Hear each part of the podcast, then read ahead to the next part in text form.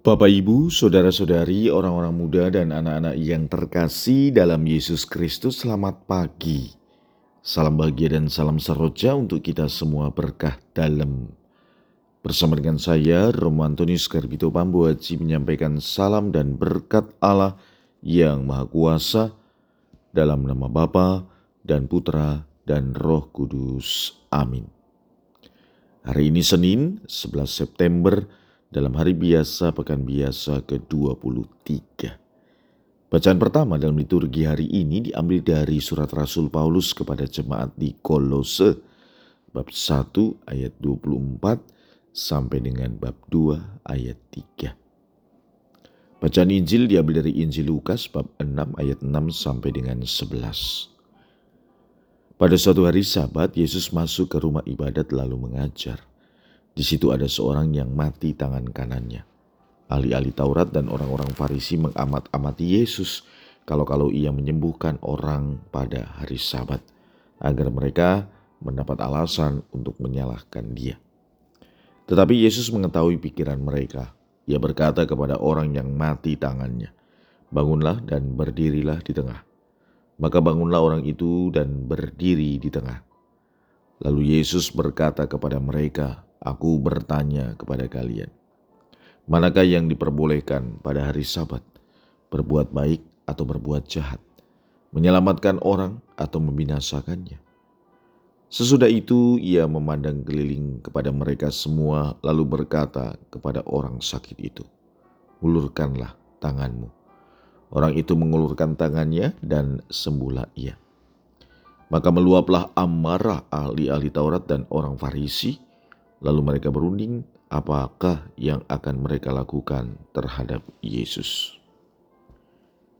Demikianlah sabda Tuhan.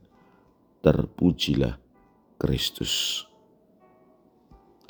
Saudara-saudari, dari kisah Injil yang baru saja kita dengarkan ini, ada beberapa hal yang bisa kita renungkan. Yang pertama, belas kasih dan kebaikan. Ini yang menjadi dasar Yesus melakukan atau berbuat baik. Ia selalu memiliki rasa belas kasih terhadap manusia. Maka kita sebagai pengikutnya dapat belajar untuk senantiasa memiliki hati yang berbelas kasih dan tentu berusaha membantu mereka yang membutuhkan tanpa melihat waktu atau situasi dan juga latar belakang mereka. Yang kedua, Yesus menegaskan bahwa hari Sabat itu untuk menyelamatkan manusia atau untuk menjunjung tinggi nilai kehidupan. Ia menyembuhkan tangan seorang yang sedang sakit. Kita juga dapat menyembuhkan orang lain dengan perkataan baik, dengan senantiasa memberikan dukungan, dan tentu tindakan-tindakan positif lainnya. Karena sering kali yang terjadi adalah sebaliknya. Kadang-kadang kita tidak dapat menyembuhkan orang lain, tetapi justru menyakitkan orang lain. Yang ketiga, kita diajak untuk berani menghadapi tantangan. Karena Yesus tahu bahwa tindakannya menimbulkan kontroversi. Terkadang kita juga harus berani menghadapi tantangan dan perbedaan pendapat demi melakukan yang benar. Dan yang keempat, bahwa dalam kehidupan kita sehari-hari kita dihadapkan pada peraturan, entah itu dalam kehidupan bermasyarakat ataupun beragama, tetapi mengutamakan kasih dan keadilan harus menjadi prioritas.